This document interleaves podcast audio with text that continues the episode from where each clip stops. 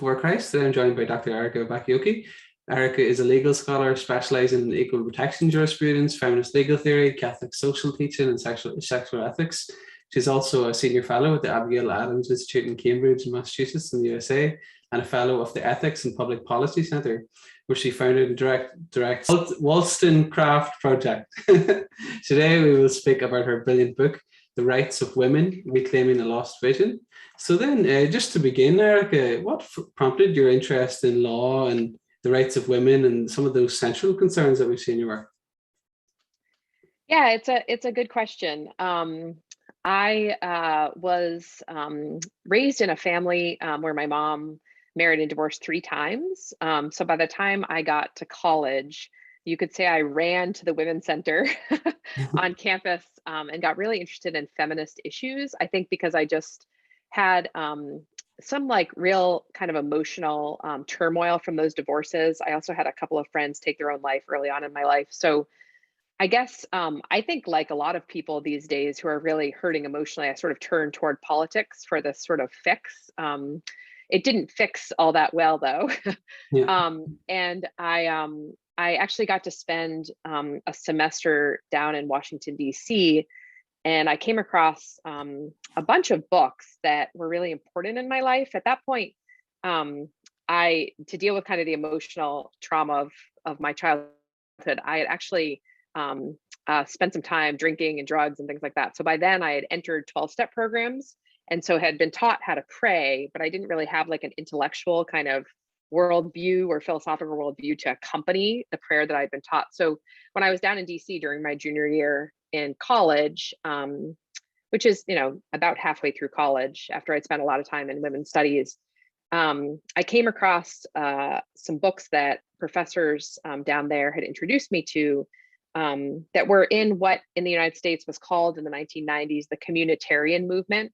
But it was just really kind of a critique of um, liberalism, I guess you would say, and um, sort of an orientation of rights as uh, the primary kind of way we think about ourselves as political beings. Um, mm-hmm. Um, so one of them was Mary Ann Glendon's book, Rights Talk, but others, um, I don't know if your your uh, you know viewers would know about them, but books by Michael Sandel and Amitai Etzioni, they were just really um, shifted kind of how I thought about things. So I started studying constitutional law and um, began to see that um, that a lot of my questions that I had sort of that had come up around feminism could be answered better if I sort of turned toward more political theory. And at that time, I also was having this parallel um, uh, experience where I'd been very anti-religion, especially anti-Catholic Church as kind of a women's studies student. But my prayer was just taking me, um, opening me to new conversations, meeting new people.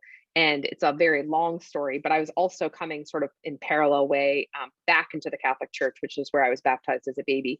So those two things kind of helped me um, start to be take a big interest in Catholic social teaching. Um, and um, after I'd been introduced in political theory to Aristotle, Plato, and kind of more pre-modern thinkers. So that's where I became um, wanting to kind of look at how um, the ancient and, and medieval thinkers had thought about rights and justice and politics and the common good and questions like that and also how the church had you know this millennia old institution so I've really been influenced by those kind of um, sources.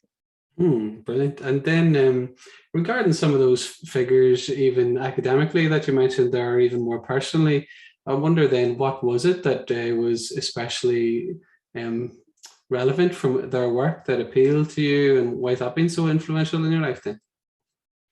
Yeah, so I guess with Mary Ann Glendon, um, she would definitely be the most influential over me and has been in the in the years and decades really after. So she, for your viewers who don't know her, you know, she's an American. So, um, but she is actually internationally known in a couple of different ways. She's um, has just retired from Harvard Law School, teaching there for several decades, um, but was also the kind of highest ranking woman in the Catholic Church for a long time as um, the uh, president of the Pontifical um, Academy um, now I'm forgetting of social sciences, I believe. It's funny that that's slipping my mind, but and then she also led for John Paul II the Beijing conference on women. And so she had been thinking about um, rights for a long time, but then also as a serious Catholic, as a pro-life, um, you know, Catholic. And I don't, I think she would call herself a pro-life feminist. That's not, you know, that's sort of the rhetoric I use. Mhm. She probably does that less so, but she certainly believes very much in women's rights and has ta- taught me a lot about that. So I think she would probably call herself a pro-life feminist as well. Um, and so I, I, I guess her book Rights Talk, though it's not fully about abortion, because I had been so pro-choice and so pro-abortion, it really got me to see um, just so clearly that at least in the American context, which is very libertarian, um, different from how Ireland has been uh, for you know its history now, maybe more so because you're learning too much from America. Um, but very libertarian, and so we kind of gave women her right to privacy, but then nothing else. And so it really helped me to see, and then um, because of my experience in 12 step programs, seeing how people had really cared for me, had really like taken time out of their you know busy schedules or whatever to really spend time with me and to tend attend to my needs. And then seeing that the same was true of the of the gra- of kind of the grassroots of the pro-life movement in, in my country um how women needed a lot more than just rights um that we needed this community structure um that that a libertarian focus on rights had kind of been eating away.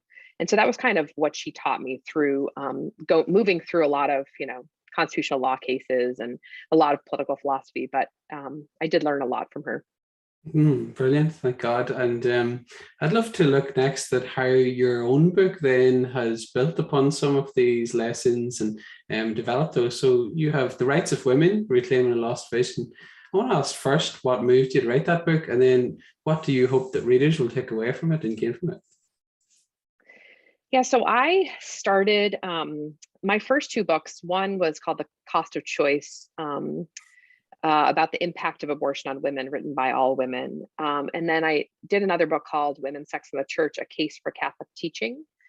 Um, and after I had finished with those and done some speaking and other writing about them, I really started to immerse myself in constitutional law and in particular the Ruth the work of Ruth Bader Ginsburg, which I think we'll get to later because it's later on in the book. Um, but when I was kind of critiquing the way that American feminists were and you know pro-choice feminists were thinking about abortion, I just couldn't get past this idea that they were just not only wrong about abortion, but they were wrong about rights and how to think about rights. And not only that, but that they that it's just sort of this like common notion or co- kind of common narrative that there's this unbroken line that you can trace from today's kind of feminists or today's women's rights activists although of course now we can't even they don't even use the word women anymore which you know is its own problem um, which is you know there's a seed of that of that problem in in their way of thinking about rights. But um that they're they had this false narrative that there's this unbroken line that can be traced from how they think about rights back to the way that women's rights advocates have always thought about rights all the way back to someone like mary wollstonecraft who is an 18th century british philosopher. And you know and that line goes straight through um, the suffered the american suffragists but also suffragists in other countries and how they thought about rights. And so what i realized that i had to do especially as someone who had a great interest in training in political theory was that I couldn't just stop at the constitutional law and kind of, you know, argue with them about that in our own context because the way we all were thinking about rights was just wrong-headed. We had taken a wrong turn. And so I had to like dig deeper um, into that. And Mary Ann Glendon had taught me a lot of that, but I had to go kind of back back deeper into the way those um, those earliest women's rights advocates thought about rights. And what I discovered is that it's entire it's entirely different approach. Um, and just to not go on and on about it because we'll get into more of the details, but it would be really untenable for philosophically for one of these older women's rights thinkers to think that we had a woman had a right to abortion because really women had these pre-existing duties of care to their unborn child and what rights were for is for them to be able to take you know undertake or fulfill those duties so rights were necessary to fulfill duties and to do so virtuously and that's the kind of language they used and so when you think of someone like mary wollstonecraft her book about rights is far more about virtue than it is about rights um, and so that's what i kind of am trying to reclaim in the book Hmm, brilliant. Can you tell us a bit more then about um, Mary Wollstonecraft, uh, why she's such an important figure, and what then did mark her moral vision, that kind of more virtue um, ethic? Does that make sense? Yeah, yeah, yeah, yeah. Yeah, so she's a really incredible figure because the way she's um, remembered today uh, is, you know, by kind of um, most people is that she just was really pushing for women's rights in education and marriage. And so now, you know, we have all those rights. So why do we need to, why do we care about Mary Wollstonecraft? But what's really interesting about her is in the last, say, 20 years, there's been all sorts of new female political theory um, uh, uh, professors and academics. And so they've really kind of recovered more of her work. Um, and so I sort of interpret her, but then, you know, do a lot of kind of checking with secondary sources to make sure my interpretation was accurate because it seemed to me that she was this like deeply Aristotelian or even, you know, had had really been influenced by the pre-modern tradition. And so thinking about not like Hob, you know, uh, Thomas Hobbes and John Locke and John Stuart Mill, which is the modern tradition, um, which I think has gotten us into a lot of trouble um, but the pre-modern tradition, so Plato, Aristotle, and even the Christians. Um, and she herself was raised as an Anglican, um, but then was very influenced by a Unitarian um, minister um, in England. And so her her own personal story is kind of a mess after she writes The Rights of Woman, um, in the main because she finds a man who can't like live up to, doesn't live up to uh, the great vision of kind of manliness that she gives in um, this book, The Rights of uh, the Rights of Woman, or The Vindication of the Rights of Woman. So she, be, you know, becomes very depressed and all sorts of things like that. But her moral vision, which is what undergirds my book, is this idea, exactly as I said before, um, that rights are necessary, very much like civil and political rights are absolutely necessary for women, but they're necessary in order to fulfill prior duties um, to God, to oneself, to others, and to one's community. And why? Because we're certain kinds of beings. So you can say we have natural or human rights, but you can't just stop there. You have to say, well, what is it to be a human being? And she had a particular understanding of what it was to be human. Um, and her understanding is that human beings, in order to be happy, and this is the pre-modern account, in order to be happy, that we have to live virtuous lives um, and that's what brings happiness and so she says you know things like um, you know freedom without virtue um, will reduce men to beasts because a freedom that's bereft of of kind of the self mastery of the passions will just turn people into people you know into people who are enslaved by their passions. And any of us who have dealt with addiction know that to be absolutely true. We are not free when we're kind of doing whatever our passions want. We're very much enslaved. And so she understood that very clearly. And um and the second point the woman part is really important. She was her main interlocutor was Jean Jacques Rousseau, one of her main interlocutors, and he had claimed in his very famous book, The Emile, which is a book about education, um, that women were really um, uh, designed basically for men's delight, for men's kind of to please men, for men's pleasure. But what they had to do in order to help men um, to be good citizens was they had to have the women had to have this very important it's kind of the only virtue that that rousseau called women to which was purity and chastity. And if they real if they had that virtue um, then they could kind of manipulate men uh, and have power over them to cause them to sort of be these good citizens. And so she said you know she had good things to say about purity and chastity but she asked that men have it too and she wanted to open the whole panoply of virtues to women. And why is that? Because she understood what are human beings, but um, human beings are these, um, uh, uh, we have these common, we're, we're rational animals. And so as rational or rational creatures, as she called us.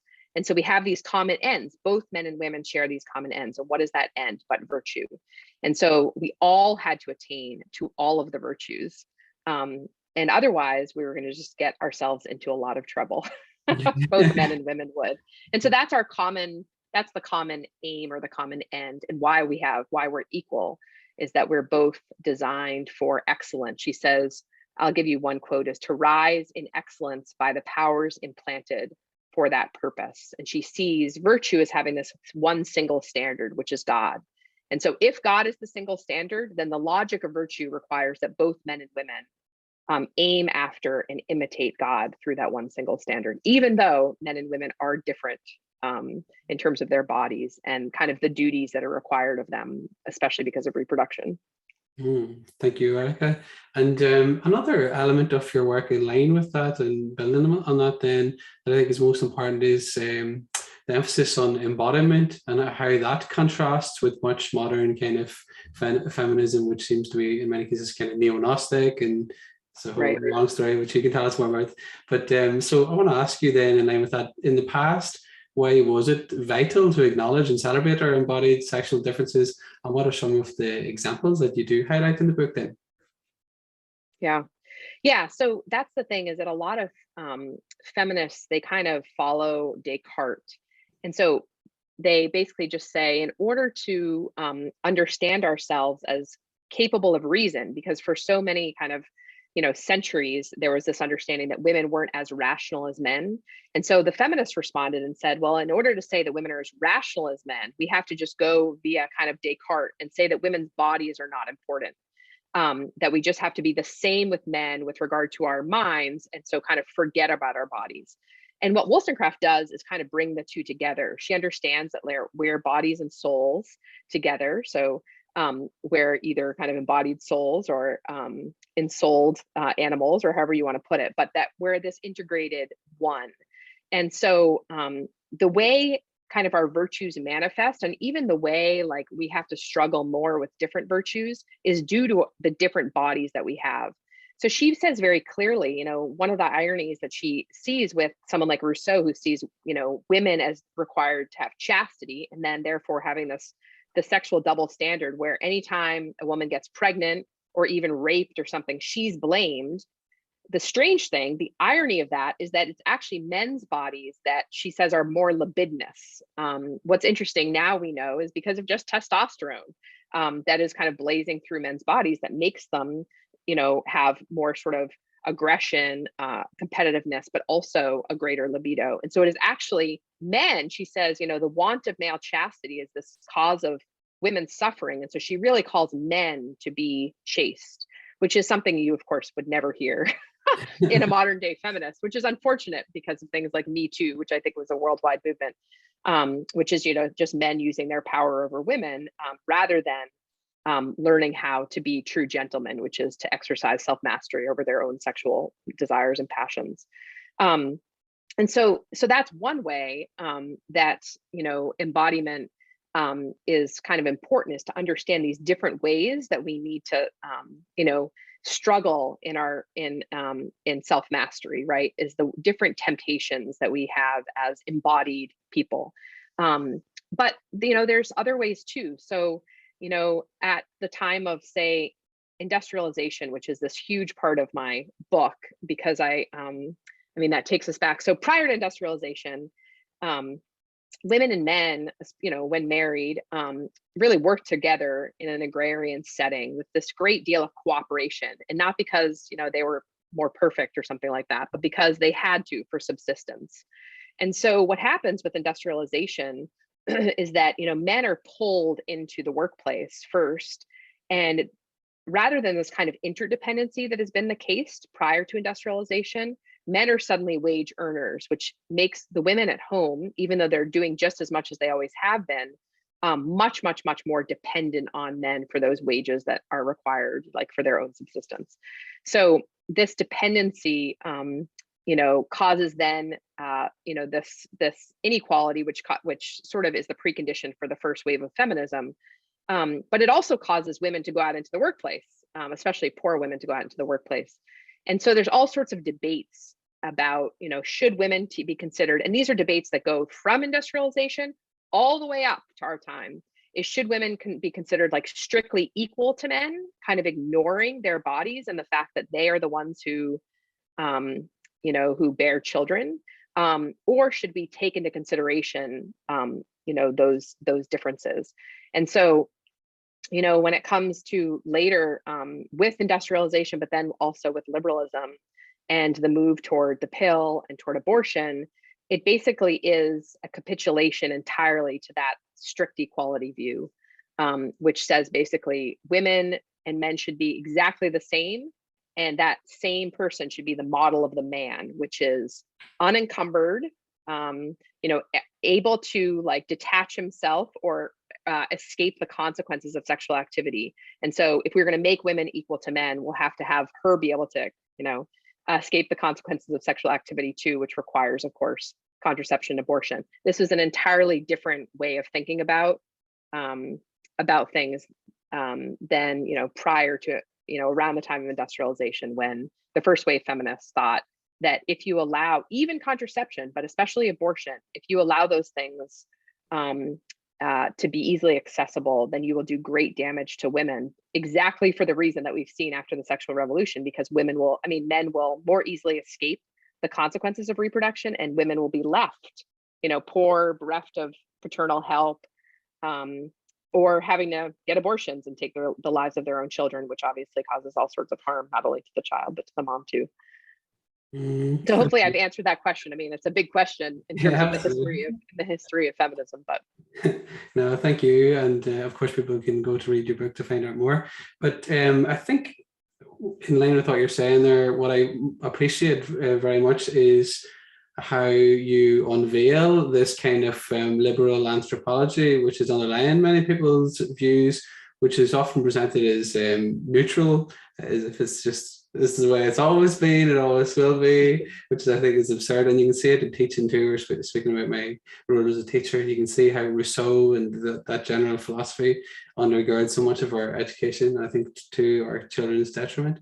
So, um, just going beyond that, then I want to ask you, how does this more incarnate way of, of um, of life and uh, what it means to be human offer a more full life for women beyond maternity alone? And as we would often hear stereotyped um as if they were tied women were tied to the kitchen sink and so on. Again that rousseauian woman is born free but everywhere in chains almost sort of thing.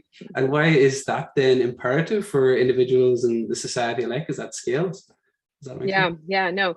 I mean, I think that that's the thing is if we have a better understanding of who women are, then we're going to have a better understanding of who all of us are.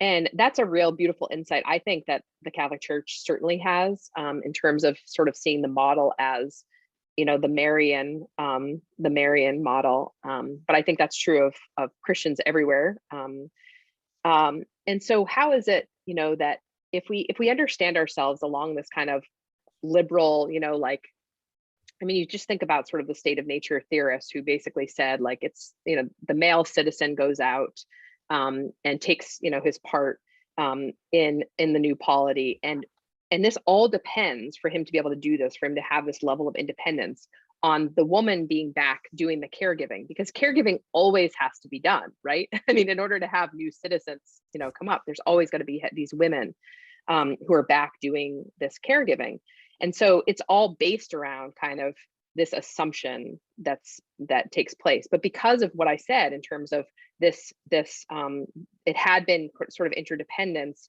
it breaks and there becomes this much greater dependence on women then men are or women are much more um, vulnerable to kind of male like sexual exploits to male drinking. This is why you know, to kind of going to, you know, bars and brothels and all those kinds of things, which is why the first wave of feminism in the United States, at least, had this urge for like, it was kind of joined in many ways with the temperance movement because really blaming, you know, alcohol for causing a lot of problems and, and men coming back, um, you know, and, and um, doing great damage to their wives and, and that kind of thing. So it's like, it's a false understanding of how, you know, you don't have these individual kind of public men and then these private women who are you know all alone. It's a it's a um, it's always still interdependent. Um, but if you have that false understanding it kind of is built then society is kind of built around it where men can then be you know the market actors who are independent and um, you know beholden to their boss and beholden to the market. And because they can ra- rely on those women um, to do all that. But when women start to have to say like we've got to you know fight sort of for um, for our children, um, for our own, um, you know, capacity to to to sort of speak the truth about first abolition, but also then in the ways in which men were treating um, women badly, you know, those kinds of things. Um, they had to sort of, you know, get rights too. The problem was is that it's along this liberal model. And so they thought, well, in order to be like men or to be out there independent in the public sphere, we have to kind of leave our children behind. So if you sort of toss that whole idea of what it is to be a human being to the side and say, no, actually, we're always interdependent, we're always vulnerable, we're always embodied, we're always um, in need of one another, then we can say that the market, and, and not only that, but that all of these relations are um, dependent on what happens in the family. Um, because the family is where all of the virtues are built both for good relationships with you know one another but then also going out into you know the market into the public sphere. And so we need to have a market that's you know that shifts and a public uh, sphere that shifts and thinks much more about human beings as embodied as social as familial which is how um, you know you could say that we've that it's it's easier to think about women that way because we're the ones who can get pregnant and have children and care for children. But it's sort of inviting it's saying you know if we are equal it's better to say instead of you know having women have to take the children the lives of their own children to kind of have this liberal equality why not say that men invite men back into the um, into the home and say this is really important work that we need to do um, together. So it's a bit more of like an agrarian uh, model but i think all of that helps women um, because then she as you were asking like why how, how do you get beyond maternity alone is that you know if if if men who they're you know women are having children with are then much more attentive to what the reality of of human life is that this life together in the home is where we we kind of build ourselves up um, um, you know have the virtues that we need to go out into the world um, in terms of caring for children and each other um, then everybody's going to be better off um, because uh, then you know hopefully i mean the idea is that then the workplaces would be shaped around those most fundamental relationships and those most fundamental needs of human beings rather than everybody beholden to the market, which is what, what we're doing now. yeah, thank you for that, Erika. And um, again, I think your work is so insightful as it sort of deals with those philosophical concerns, technological changes in society, all different levels of uh, how we actually exist as human beings. So I think in line with that, I want to ask you a little bit about some of the ways that actually women's reproductive powers have historically given rise to women's legal, political, social, and even economic subordination, as we're kind of hinting at there. Yeah. So, I mean, the very the the the most obvious um, thing would be, um, you know, to look at the ways. I mean, if you start with sort of just Aristotle, and I love Aristotle, and um, as I mentioned, you know, Wollstonecraft is uh, is a you know very much an Aristotelian in her ethics, but Aristotle had this great insight first, uh, uh, an insight um, about what I call, you know, reproductive asymmetry. Is that you know obviously the difference between the females and males is that um, you know females um, reproduce inside themselves and male reproduce outside of themselves, and so you have this you know basic fact of asymmetry which he sees. The problem is that he saw this as a, in a hierarchical way. Um, and and so because of that i mean you have you know his understanding that um, that carries on really throughout um, sort of the western canon i mean in in many different in different ways different kind of iterations but um, that this idea of kind of um, as males as as rational and females as more emotional and you see the kind of same thing with rousseau even though Aristotle and Rousseau are quite different. I mean, Rousseau tries to reappropriate some Aristotle, but I don't know how successful he is. Mm-hmm. Um, so, so because of that, this idea of women being less rational, I mean, that's where you see this sort of subordination, right? Is that um, even you know Aristotle talks about um, you know that that men are well, not all men, but there are particular men who are made to lead, but women like like kind of natural slaves are are meant to be led. Um, and so the subordination kind of comes about through not only I mean, this kind of way of thinking about the differences between males and females, but then the obvious thing that someone like John Stuart Mill brings up. Um, I mean, the fact that women do care for children, um, that, um, you know, there's eh, when men are stronger and um, have more access to kind of power and things like that. And women have, you know, are are more beholden to their own children because of their embodied state. Um, then subordination comes. So then the question is like, my question is, do you just when you have these kinds of asymmetries, do you just say, well, you know, we just um, allow men to be the one who can kind of walk away from a, a pregnancy, and women are the ones who are, you know, responsible for that? Or do we have? Is there another kind of response in justice um, to that situation? Um, obviously, the 1970s response was just to, you know, basically say that like we want to cure asymmetry through making women not women, right? Um, but there must be another way of thinking about that. Mm, excellent. Thank you, Erika. And then um, I want to ask you about somebody you mentioned earlier on, then Justice Ginsburg, so famous US uh, judge. Why then does she sit at the center of this story, both for good and for ill? And yeah, so she's really interesting and really part of the reason I started, as I mentioned, this um, book in the first place. Um, what's interesting is I, you could say that there, I mean, there's many people who um, know all of Ginsburg's thought may want to nuance this even more, but I think there's two pillars, two chief pillars to her thought. And that is um, her work in anti-discrimination law and her being kind of the chief advocate for abortion rights on the Supreme Court. And so I see a real tension between these two parts of her work. Um, obviously um, others you know other you know kind of pro-choice feminists would see say that they were just you know basic and of course that this is how you would think so mm-hmm. let me mm-hmm. just kind of flesh flesh that out first so as in the 1970s um, ginsburg was an advocate um, and really the one who pushed the us supreme court to understand um, you know basic anti-discrimination law should apply to women so you know, a law could not prohibit a woman from practicing law uh, simply because she was a woman. A law could not assume that a man would, um, uh, in her very first case, administer an estate simply because he was he was a man. And so, what you know, the what I argue in the book is that you know, if Wollstonecraft's basic principle was that women share these rational capacities with men, and therefore ought to enjoy kind of you know equal civil and political rights um, then Ginsburg kind of elevates that principle to a legal or constitutional argument. And I think that is brilliant and good.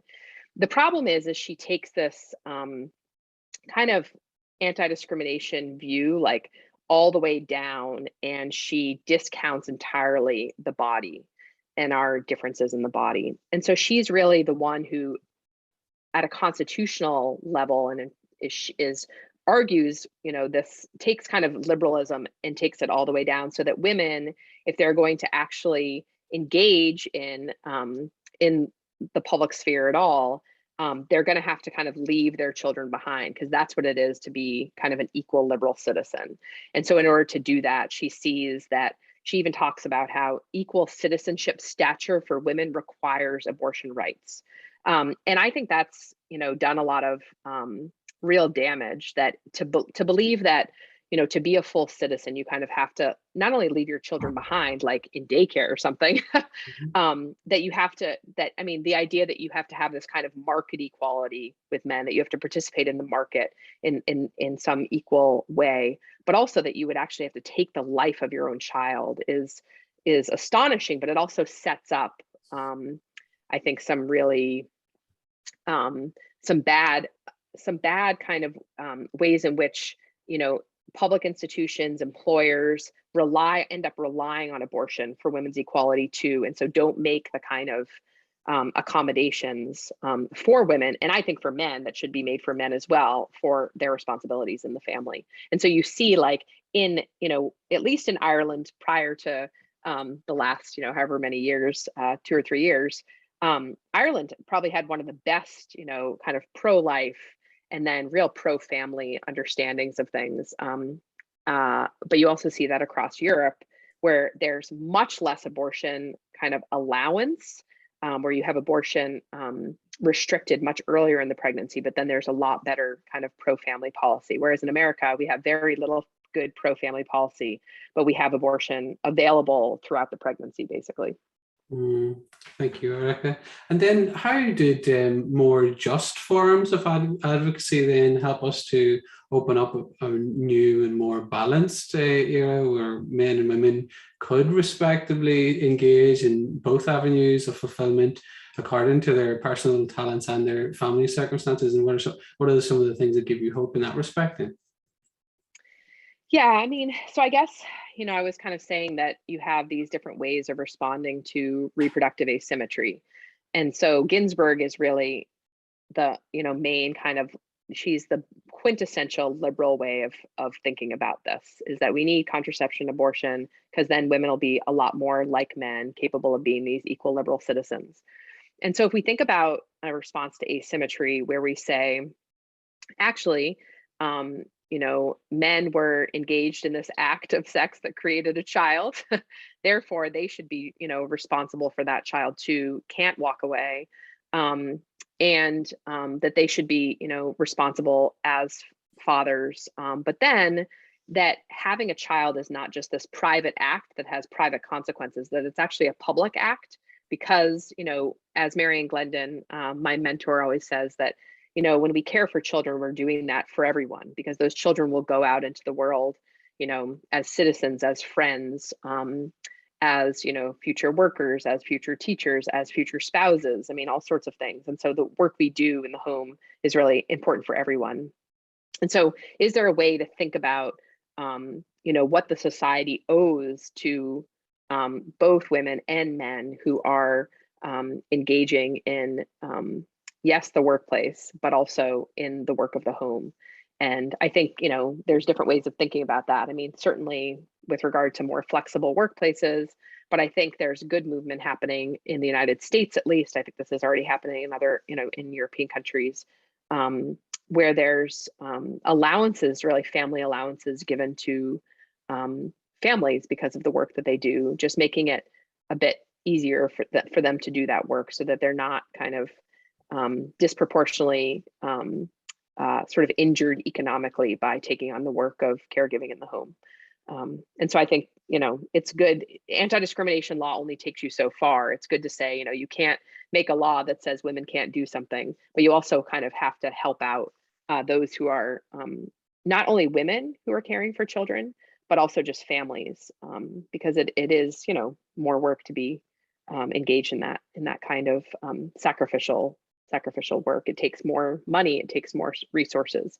And so, um, you know, they shouldn't kind of be discriminated against because they've chosen to do an act that is, you know, good for good for everyone. Mm, excellent. And um, then I think uh, in line with what we've discussed so far, and this kind of crude conception of liberty, and at least implicitly we've referred to a kind of crude idea of equality too. But uh, I think part of the problem seems to be that people think in terms of these buzzwords, and even philosophically, Bishop Barron has said that the, these can't be ultimate goods, even philosophically, and that he kind of delineates some of the problems with making them. So, so I want to ask you a little bit about how, um, or what's wrong with the state and the courts then adopting the, these crude uh, theories of equality, say, and how does that then go against what we're speaking about, against reality and human flourishing itself? I suppose you've, you've touched on that already, but if you want to. Yeah, yeah, yeah. No, I mean, that's the thing is that like you know equality and um, our freedom are really means to to ends right? And we do take them as kind of ends in themselves. Like so taking each in turn you know we have this idea that with equality in order for men and women to be equal first of all i mean it it kind of like there's no fundamental equality just based in our sort of being human right? There there has to be this kind of um, market equality and i believe absolutely in political equality and civil equality in terms of having you know the same rights and all that but that there has to be this kind of market equality that there that ends you know it's not so much like oh we're making the same money i mean equal pay of course but that there we're like working the same hours that that's i mean you look at the biden administration in the united states and there's this push um, for daycare and there certainly are um, people you know at the lower echelons who of society where it's very difficult to find daycare that doesn't eat up their entire paycheck and all of that. So there is a need to deal with this problem,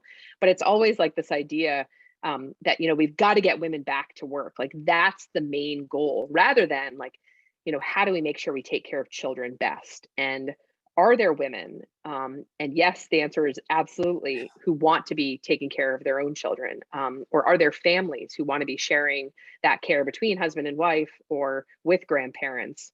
Um, and that and that kind of thing. So to think that we need to have like the you know the real signal of equality is this ends you know where we um, it's not like just equal opportunity it's not just legal equality it's like this equality of ends where everybody is the same working the same number of hours. So we're all basically just breadwinners leaving caregiving to you know the state i guess. Um, and that's just a really bad materialistic way of of thinking about equality. Um, and it's and it really shows i mean you know that when you don't have kind of a framework where God is in the picture, where you can understand that we are equal. I mean, this is in our Declaration of Independence. So the fact that we're that it's lost on Americans is kind of astonishing, but that we're equal as creatures, as made um, you know, by God, and that we have our dignity because of being those creatures, and that, you know, and that's where you start. So really, whatever whether a woman or a man is earning money does not you know indicate their equality at all. They have this kind of fundamental human equality. Um, and so i think that that's the part that is really kind of becomes very scary um, when you lose that understanding of fundamental human equality and you need to try to find ways to you know shove like push every woman into the workplace as much as you can so that she can have this kind of market equality it's just it's where you see the kind of logic of the capitalistic market take over even though it's coming from in our country from the left which is astonishing you know?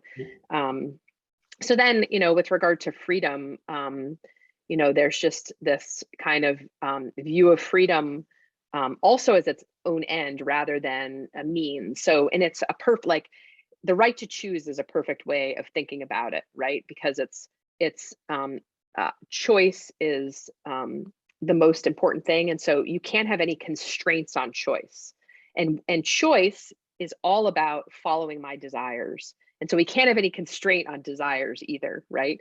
But that's not at all how um, an older uh, kind of understanding of freedom came about, or um, you know how people used to understand freedom, which was, was literally just a means um, to like you know making good choices to living a good life um, and and you know i think that that's and following one's reason you know and not being kind of beholden to one's passions because as i said before i mean that makes one a slave. Like mary wollstonecraft a great line of hers is society can be only only be happy and free in proportion as, as it is virtuous um, because we need to be as rational animals we need to be following that highest part of us which is our reason and if we're just following our slaves, we're not free. Mm, amen.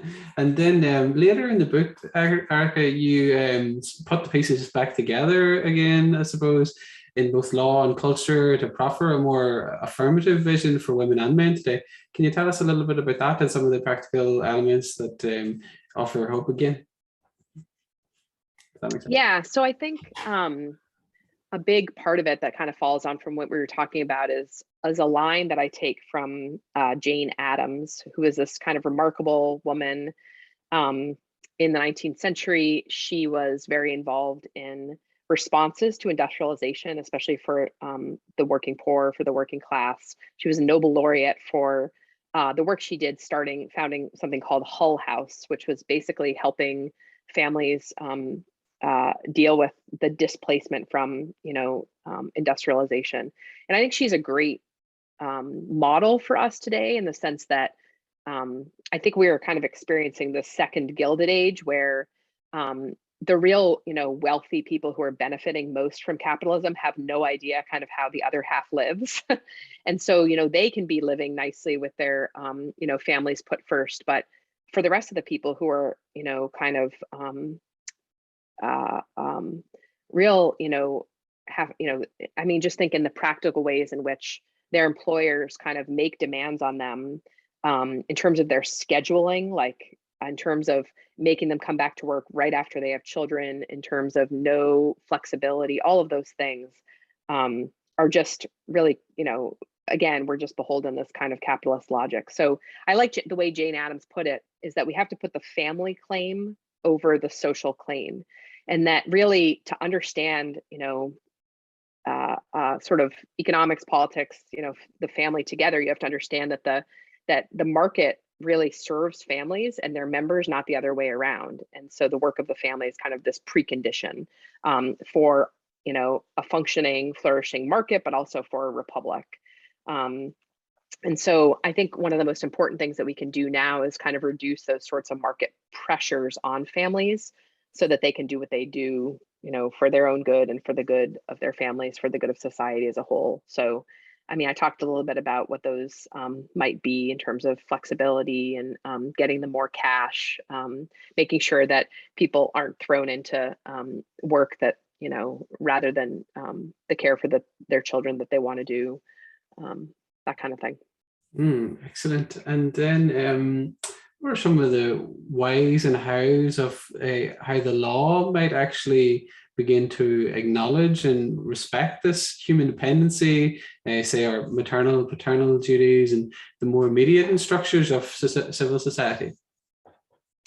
Yeah, so that's a really big question. I mean, I think the focus um, of there's you know a lot of movement in the United States um, of kind of refocusing um, questions of law on the common good, which I think is is really important um, that we you know pull back from our the focus on rights as the only way to think about justice and really thinking about um, you know the obligations we have to one another um, and um, thinking about justice in an older sense of what each one is due you know? And so that's actually one of the things i've been um, doing since the book is trying to think a little bit more about rights theory and then how um, how the law can um, better understand. I mean, I think with abortion, it's a really um, is is kind of a perfect question because instead of just thinking like women have these rights to take their lives or their own children, we instead think about um, uh, the whole question in terms of maternal and paternal duties, and then the duties that society has to those to mothers and fathers. And I think that that just would kind of um, cohere better with how individuals um, who have you know become pregnant unintentionally and then um, end up having their child they always need to have the support. They know that they have a responsibility to that child. And so really um, acknowledging that in the law and saying yes there is a it's not just the child has a right to life but there's actually the mother has duties to that child just like we see in all of you know family law is all about kind of the duties that parents have to their children um, but then also to ensure that the father has duties and then what is it that that the community can do in terms of um, making sure that the mother and father have what they need to care for that child and i think if you kind of you begin to kind of as you were saying, kind of put the pieces back together instead of thinking of both the mother and the child and the fathers, these kind of autonomous individuals who are out there with their rights, even the rights of the, you know, life to that child. You kind of imagine them as like this, you know, little being over there with rights. Instead, you think of how what are the duties we all have to one another. And of course, the child has no duties at that point. Um, but um, the mother, um, because of the vulnerability of that child, because the mother is the only one who can care for that child at that time, the mother has, um, you know, those sorts of duties, but she can only, you know, care for that child properly um, if she has help. Um, and so I think thinking about things in that way with regard to our obligations, um, with regard to our duties and kind of interdependencies with one another is just a better way forward that we talk about things that way, um, that we structure sort of the law um, that way better. Like the, they're already existing duties that we have. And so we speak them. I mean, the thing that happens when you start to talk about maternal and paternal duties of care to an unborn child is that it reverberates backwards toward the act that, you know, um, uh, created that child in the first place. And so hopefully will help people to think about their own sexual activity better you know if i really have these duties of care when a child comes into existence then i ought to think about what the sexual act is and who with whom i want to engage in it um, and um, you know it reverberates back even further as to the ways in which we think about ourselves um, and you know sexuality the way in which you know we've our culture has been like you know pornified and um, also you know women are constant are sexualized. I think men are more and more sexualized. Um, so I think all those ways, like just just kind of telling the truth about our interdependence and duties to one another um, is a way of not entering into the liberal way of thinking as ourselves as kind of autonomous individuals. And so when you don't even enter in by talking first about rights, you have a better way of you're talking, you're you're, you're just sort of more in um, who human beings really are. And so you, I think you can get to solutions more easily and you can um, kind of, I guess the way we would say it is like natural law kicks in um, and uh, and things are uh, I don't know, come the pieces are put back together, I guess is the best way to put it. Hmm, excellent. Thank you, Erika. And uh, I want to ask you just before we conclude a bit about as not just uh, somebody in America, but as a Christian concerned with the Catholic Universal and um, the church across the world. And I think, as you said, this book is rooted in American history, but there's many lessons I think that apply across the board, and um, in some cases, lamentably so, because some of the bad things have filtered down to countries like Ireland, as you suggested, with the kind of move towards abortion and different things. So, uh, why then is it vital to, to beyond the United States uh, to um, this call to the, the, the Christian life for men and women, and um, how might that how might we become more active in the church today and a more embodied, authentic, authentic kind of Christian manner? I suppose doubly important given the fact that eh, so many of us kind of filter our lives through just social media and so on and ignore or even those of us who call ourselves Christians ignore the importance of the incarnation and what it means to be an embodied human being. Does that make sense? Yeah, I mean, I think, um, yeah, please don't get all of your information off social media. I'm glad you're, I'm glad you're spending a lot of time with Bishop Barron, and I am too. He's taught taught me a lot, a lot. But I think, you know, to understand sort of the truths about who we are and where we're going and all that, I just think um, there's, you know, we have all of us really have to be called to prayer a lot more than we do. That we need to see that, you know, in order to kind of get out of the mess that we're in. Um, I truly believe, I mean, more and more kind of every day that um, it's really personal sanctity that um, is so attractive. Um, and I think um, really will draw people in. It's only personal sanctity that is the fruit of prayer. And for, you know, for Catholics, the, the sacraments too is being like, you know, divinized, made, um, you know, transformed um, by Christ's very being in us. Um, but I think it's also in our relationships with one another that people will see. I mean, I, I think about um, my my husband and we have many children, and you know, it's a hard life, but it's such a good life because of the prayer that I begin with every day, that my children um, begin with, and um, and I think you can see in just the relationships. I mean, I think about how I used to think about things as a secular feminist. Um, you know, I always hoped for that I would, you know, um, find a man who would be emotionally available and emotionally attentive and all that. And I can tell you, I never found them among secular males. but then, um, I mean, both my husband is a very serious Catholic man, but then, I mean, nearly all of the Catholic men, the serious Catholic men I know, serious Christian, other types of, um, you know, uh, religious folk who really take them, you know, their religions real seriously, that they spend time in prayer. There is that emotional availability. And to see men like that especially when um, you know you have public figures public male figures who are you know crude and rude and all the other thing just to see that um, i think it's just such a draw. It's so attractive.